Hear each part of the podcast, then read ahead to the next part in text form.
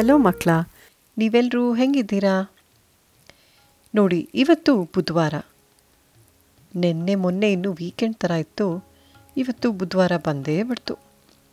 ಸರಿ, ಬುಧವಾರ ಅಂದಮೇಲೆ ನಿಮ್ಮೆಲ್ರಿಗೂ ಒಂದು ಕತೆ ಹೇಳಲೇಬೇಕು ಅಲ್ವಾ? Here we are welcome to ಕಿತಾಕ್ audio ಒಂದು ಕತೆ ಹೇಳ. ಸೊ ನಾನು ನಿಮಗೆ ಒಂದು ಒಂದು ಸಣ್ಣ ಕಥೆನ ಹೇಳ್ತೀನಿ. ಈ ಕತೆ ತೆನಾಲಿರಾಮ ಅಂತ ಒಬ್ಬನ ಕತೆ. ನೀವು ಕೇಳೇ ಇರೋಂಗೆ ತೆನಾಲಿರಾಮ ಒಂದು ದೊಡ್ಡ ಪಂಡಿತ ಹಾಗೂ ಒಂದು ದೊಡ್ಡ ಕವಿ. ಅಂದರೆ he was a great scholar and poet ಎಲ್ಲಿ ಅಂದರೆ ತೆನಾಲಿರಾಮ ಕರ್ನಾಟಕದಲ್ಲಿ ಲಾಂಗ್ ಟೈಮ್ ಆಗೋ ಕರ್ನಾಟಕದಲ್ಲಿ ಒಂದು ದೊಡ್ಡ ಸಾಮ್ರಾಜ್ಯ ಇತ್ತು. ಅದರ ಹೆಸರು ವಿಜಯನಗರ ಸಾಮ್ರಾಜ್ಯ ಅಂತ. ಈ ವಿಜಯನಗರ ಸಾಮ್ರಾಜ್ಯಕ್ಕೆ ಒಬ್ಬ ರಾಜ ಇದ್ದ. ಆ ರಾಜನ ಹೆಸರು ಕೃಷ್ಣದೇವರಾಯ ಅಂತ. ಆ ಕೃಷ್ಣದೇವರಾಯನ ರಾಜನ ಆಸ್ಥಾನದಲ್ಲಿ ತೆನಾಲಿರಾಮ ಒಂದು ಪ್ರಾಮುಖ್ಯ ಪಂಡಿತ ಆಗಿದ್ದರು ಅಂದರೆ he was an important most prominent scholar and advisor ಆ ರಾಜಾಗೆ. ಬಟ್ ಇದೆಲ್ಲದಕ್ಕಿಂತ ಹೆಚ್ಚಾಗಿ ತೆನಾಲಿರಾಮ ತಮ್ಮ ಬುದ್ಧಿ ಚಾತುರ್ಯಕ್ಕೆ ಪ್ರಸಿದ್ಧಿಯಾಗಿದ್ದರು ಅಂದರೆ he was very intelligent and witty ಅವರ ಮಾತುಗಳು ಹಾಸ್ಯದಿಂದ ತುಂಬಿದ್ವು. ಯಾರನ್ನೇ ಆಗಲಿ ಅವರು ಟಕ್ ಅಂತ ನಗಿಸ್ಬಿಡ್ತಾಯಿದ್ರು ಒಂದಿನ ಏನಾಯ್ತಪ್ಪ ಅಂದರೆ, ರಾಜ ಕೃಷ್ಣದೇವರಾಯನಿಗೆ ಅವನ ಅರಮನೆಯಲ್ಲಿ ಮಾಡ್ತಾ ಇದ್ದಿದ್ದ ರಾಜ ಊಟ ತಿಂದು ತಿಂದು ಒಂಥರ ವ್ಯಗಟಾಗೋಗಿತ್ತು ಇವಾಗ ನಮ್ಗೆ ಹೆಂಗೆ ಮನೇಲಿ ಕೂತು ಕೂತು ಬೇಜಾರಾಗೋಗಿದೆಯೋ ಹಾಗೆ ರಾಜನಿಗೂ ರಾಜನ ಊಟ, ಅರಮನೆದು ರಾಜನ ಊಟ ತಿಂದು ತಿಂದು ಬೇಜಾರಾಗೋಗಿತ್ತು. ಬೇರೆಯವ್ರ ಮನೆ ಅಡುಗೆ ರುಚಿ ಹೆಂಗಪ್ಪ ಇರುತ್ತೆ? ಅದನ್ನು ಒಂದ್ಸತಿ ನಾನು ತಿಂದು ಅನುಭವಿಸ್ಬೇಕು ಅಂತ ಆಸೆ ಹುಟ್ಟುಬಿಟ್ಟಿತ್ತು ರಾಜಂಗೆ. ಸರಿ, ತಕ್ಷಣ ಏನು ಮಾಡ್ದ ಅಂದರೆ ತನ್ನ ಆಸ್ಥಾನದಲ್ಲಿದ್ದ ಮಂತ್ರಿಗಳನ್ನೆಲ್ಲ ಕೋರ್ಟ್ ಮಿನಿಸ್ಟರ್ನೆಲ್ಲ ಕರೆದ. ಕರೆದುಬಿಟ್ಟು ಇವನ ಆಸೆಗಳನ್ನ ಅವ್ರಿಗೆ ತಿಳಿಸ್ದ. ಸರಿ, ಮಂತ್ರಿಗಳೆಲ್ಲ ಸೇರಿದ್ರು, ಪಂಡಿತರೆಲ್ಲ ಸೇರಿದ್ರು. ಎಲ್ಲರೂ ಇದನ್ನು ಕೇಳಿ ಒಂಥರ ಸಮಾಲೋಚನೆ, ಅಂದರೆ ಒಂಥರ ಡಿಸ್ಕಷನ್ಗೆ ಬಂದ್ಬಿಟ್ರು. ಓ, ಹೌದಾ? ನಮ್ಮ ನಮ್ಮ ಮನೆ ಅಡುಗೆ ತಿನ್ನಬೇಕು ಅಂತ ರಾಜಂಗೆ ಆಸೆ ಬಂದ್ಬಿಟ್ಟಿದ್ಯಾ?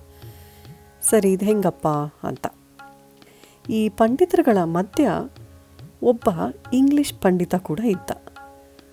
ಆ ಇಂಗ್ಲೀಷ್ ಪಂಡಿತ ಏನಪ್ಪ ಹೇಳ್ದ ಅಂದರೆ, ನಾವು ಇದನ್ನು ಪಾಶ್ಚಾತ್ಯರಲ್ಲಿ, ಅಂದರೆ ಫಾರಿನ್ ಲ್ಯಾಂಗ್ವೇಜ್ನಲ್ಲಿ ಈ ಥರ ಬೇರೆ ಬೇರೆ ಮನೆಗಳಿಂದ ಒಂದೊಂದು ಐಟಮ್ನ ತೊಗೊಂಬಂದು ತಿನ್ನೋದಕ್ಕೆ ಪಾಟ್ಲಕ್ ಅಂತ ಹೇಳ್ತೀವಿ ಅಂತ ಅವ್ರಿಗೆ ವಿವರಿಸ್ದ ಸೊ ಪಾಟ್ಲಕ್ನಲ್ಲಿ ಏನಪ್ಪ ಆಗುತ್ತೆ ಅಂದರೆ ಒಬ್ಬೊಬ್ಬರು ಅವ್ರವ್ರ ಮನೆಯಿಂದ ಒಂದೊಂದು ಅಡುಗೆನ, ಒಂದೊಂದು ಡಿಶ್ನ ತರಬೇಕು.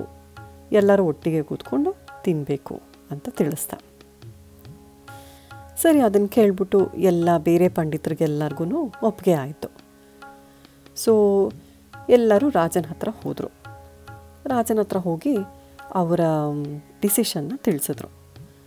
ಅದನ್ನು ಕೇಳಿಬಿಟ್ಟು, ಓ ಪಾಟ್ಲಕ್ ಓಕೆ ರಾಜನಿಗೂ ತುಂಬ ಅದು ಸರಿ ಅಂತ ಅನಿಸ್ತು. ಸೊ ರಾಜನೂ ಒಪ್ಕೊಂಡ. ಮಾರನೇ ದಿನವೇ ರಾಜ ಎಲ್ಲರಿಗೂ ಒಂದು ಆಜ್ಞೆ ಕೊಟ್ಟ. ಸರಿ ಇನ್ನು ಎರಡು ದಿನದಲ್ಲಿ, ಅಂದರೆ ಬರುವ ಭಾನುವಾರ ರಾತ್ರಿ ಊಟಕ್ಕೆ ನಾವೆಲ್ಲರೂ ಮನೆ ನಮ್ಮ ನಮ್ಮ ಮನೆಗಳಿಂದ ಒಂದೊಂದು ಡಿಶ್ನ ತೊಗೊಂಬರೋಣ. ಅದರಲ್ಲಿ ನಾನು ಒಂದು ಡಿಶ್ನ ಸ್ವತಃ ಮಾಡಿಕೊಂಡು ಬರ್ತೀನಿ ಅಂತ ಹೇಳ್ದ. ಸೊ ಇದನ್ನು ಕೇಳಿಬಿಟ್ಟು ಅಲ್ಲಿದ್ದಿದ್ದು ಪಂಡಿತರು ಬೇರೆ ಕೋರ್ಟವರು ಎಲ್ಲರೂ ಸರಿ ನಾವು ಏನಪ್ಪ ಮಾಡ್ಕೊಂಬರೋದು? ಅಂತ ಯೋಚನೆಯಲ್ಲಿ ಬ್ಯುಸಿ ಆಗ್ಬಿಟ್ರು. ಸೊ ಈ ಆಸ್ಥಾನದಲ್ಲಿದ್ದ ಪಂಡಿತರ ಮಧ್ಯ ಕೆಲವು ಕೆಟ್ಟ ಪಂಡಿತರು ಕೂಡ ಇದ್ದರು ಏನಂದರೆ, ಅವರು ಬೇರೆ ಅವರ ಮೇಲೆ ಒಂಥರ ಹೊಟ್ಟೆ ಕಿಚ್ಚು ತುಂಬ ಜಾಸ್ತಿ ಬೇರೆಯವ್ರನ್ನ ನೋಡಿದ್ರೆ. ಅವ್ರು ಮಾಡ್ಕೊಂಡು ಬಂದಿರೋ ಡಿಶ್ಶೇ ತುಂಬ ಚೆನ್ನಾಗಿರಬೇಕು. ಅವ್ರು ಮಾಡ್ಕೊಂಡು ಬಂದಿರೋ ಡಿಶ್ಶಿಂದಾನೇ ರಾಜ ಇಂಪ್ರೆಸ್ ಆಗಿಬಿಟ್ಟು ಅವ್ರ ಮೇಲೆ ಮನಸ್ಸು ಪೂರ್ತಿ ಅವ್ರ ಕಡೆಗೆ ಒಲಿಸ್ಕೊಂಬಿಡ್ಬೇಕು. ರಾಜನ ಮನಸ್ಸೆಲ್ಲ ಅವ್ರ ಕಡೆಗೆ ಒಲಿಸ್ಕೊಂಬಿಡ್ಬೇಕು ಅನ್ನೋ ಥರ ಬುದ್ಧಿ. ಸೊ ಹೀಗಾಗಿ ಅವ್ರು ತಂದಿರೋ ಡಿಶ್ಶಿಂದಾನೇ ಅವರು ನೆಕ್ಸ್ಟು ಆಸ್ಥಾನದಲ್ಲಿ ಜಾಸ್ತಿ ಶೈನ್ ಆಗ್ಬೋದು, ಜಾಸ್ತಿ ಪಾಪ್ಯುಲರ್ ಆಗಿಬಿಡ್ಬೋದು ಈ ಥರ ಯೋಚನೆ. ಬೇರೆಯವರು ತಂದಿರೋ ಡಿಶ್ ಮಾತ್ರ ಅಷ್ಟಕ್ಕಷ್ಟೇ ಇರಬೇಕು. ಅವ್ರು ತಂದಿರೋದು ಮಾತ್ರ ತುಂಬ ಚೆನ್ನಾಗಿರಬೇಕು. ಆ ಥರ ಬುದ್ಧಿ. ಅದಕ್ಕೆ ಅವ್ರು ಏನು ಮಾಡಿದ್ರು ಅಂದರೆ ಒಂಥರ ಬ್ರೈನ್ ಸ್ಟಾರ್ಮಿಂಗ್ ಅಂತಾರಲ್ಲ, ಆ ಥರ ಮಾಡಿಕೊಂಡ್ರು. ಓ ತಮ್ಮ ತಮಗೆ ಗೊತ್ತಿದ್ದ ಬೆಸ್ಟ್ ಅಡುಗೆಗಳು ಏನೇನಪ್ಪ ಅವ್ರ ಮನೇಲಿ ತಿನ್ನೋದು ಅಂತ ಜ್ಞಾಪಿಸ್ಕೊಂಡ್ರು. ಸೊ, ಮನೆಗೆ ಹೋದ್ಮೇಲೆ ಅವ್ರವ್ರ ಹೆಂಡ್ತಿಗಳನ್ನ ನೀನು ಇವ, ಅವತ್ತು ಜಾಮೂನ್ ಮಾಡಿದೆಯಲ್ಲ ಅದನ್ನು ಮಾಡ್ಕೊಡೋಕ್ಕಾಗತ್ತಾ? ಅವತ್ತಿನ ದಿನ ಇನ್ನೊಂದು ದಿನ ಒಬ್ಬಟ್ಟು ಮಾಡಿದ್ಯಲ್ಲ ಆ ಅಡುಗೆ ಮಾಡ್ಕೊಡೋಕ್ಕಾಗತ್ತಾ? ಈ ಅಡುಗೆ ಮಾಡ್ಕೊಡೋಕ್ಕಾಗತ್ತಾ? ಅಂತ ಅವರವರ ಹೆಂಡತಿಗಳನ್ನ ಗೋಳಿಕೊಳ್ಳೋಕೆ ಶುರು ಮಾಡಿದ್ರು.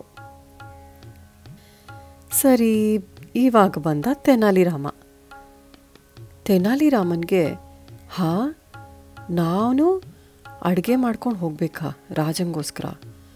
ಅಯ್ಯಯ್ಯೋ ಇದೆಂಥ ಕಷ್ಟ ಬಂದ್ಬಿಡ್ತಪ್ಪ. ಇದೆಂಥದ್ದಿದು ಪಾಟ್ಲಕ್ ಡಿನ್ನರ್? ಈ ಪಾಟ್ಲಕ್ ಡಿನ್ನರ್ ಬಗ್ಗೆ ಕೇಳಿ ಒಂಥರ ಸ್ಟ್ರೆಸ್ ಆಗೋಯ್ತು ತೆನಾಲಿರಾಮಂಗೆ ಪಾಪ ಸಂಕಟದಲ್ಲಿ ಒಂಥರ ಯೋಚನೆಯಲ್ಲಿ ಹೋಗ್ಬಿಟ್ಟ. ಅದು ಏನಕ್ಕಪ್ಪ ಅಂದರೆ ತೆನಾಲಿರಾಮನ್ ಹೆಂಡ್ತಿದ್ದಾಳಲ್ಲ ಪಾಪ ಅವಳು ಅಡುಗೆ ವಿಚಾರದಲ್ಲಿ ಅಷ್ಟಕ್ಕಷ್ಟೆ.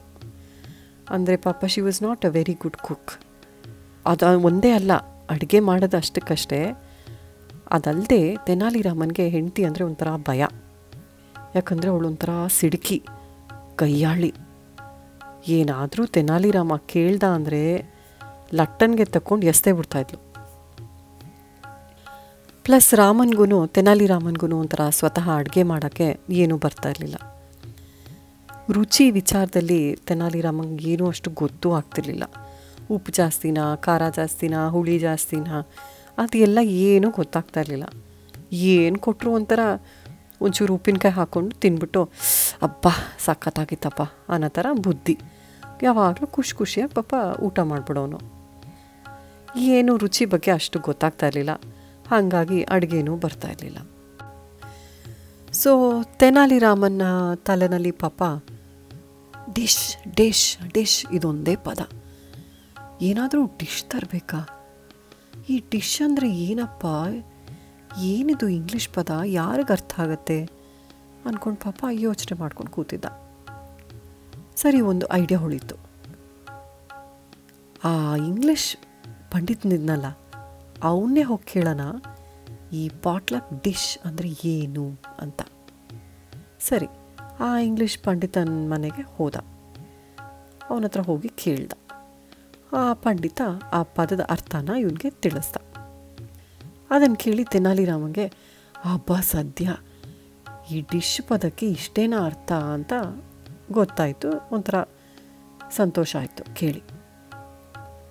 ಸರಿ, ಭಾನುವಾರ ರಾತ್ರಿ ಬಂದೇ ಬಿಡ್ತು. ಪಾಟ್ಲಕ್ ಡಿನ್ನರ್, ಎಲ್ಲರೂ ಒಬ್ಬೊಬ್ಬರ ಮನೆ ಡಿಶ್ ತೊಗೊಂಬರೋದು ಬಂದೇ ಬಿಡ್ತು.